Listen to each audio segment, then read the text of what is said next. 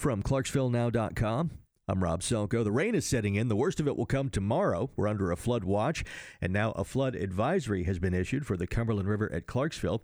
The river is still four feet from flood stage, but the city has already had to close a half dozen parks and boat ramps, including Liberty Park, the Event Center and Marina, Riverwalk at McGregor Park, and the southern stretch of the Greenway. You should remain alert and stay tuned for possible flash flooding. Recent rain has made a bad situation worse on Interstate 24, which is so riddled with potholes that repair crews are working on them every day.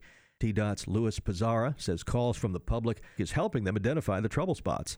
Uh, right now, we're getting a lot of phone calls from uh, commuters, and they're being wonderful. Uh, they've called in and just told us about the potholes and the locations, um, and they've been very patient with us right now, and, we, we appreciate that but please be patient with us, be safe, uh, move over for our workers, and we're trying to get things fixed as soon as possible.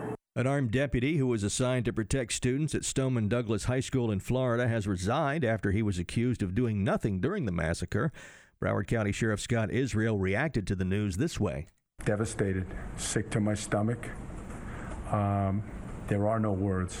30 year veteran Deputy Scot Peterson was the school resource officer and never tried to stop the shooter or even enter the building during the massacre. And a Woodlawn man has been charged with animal cruelty after allegedly shooting and killing his neighbor's goat.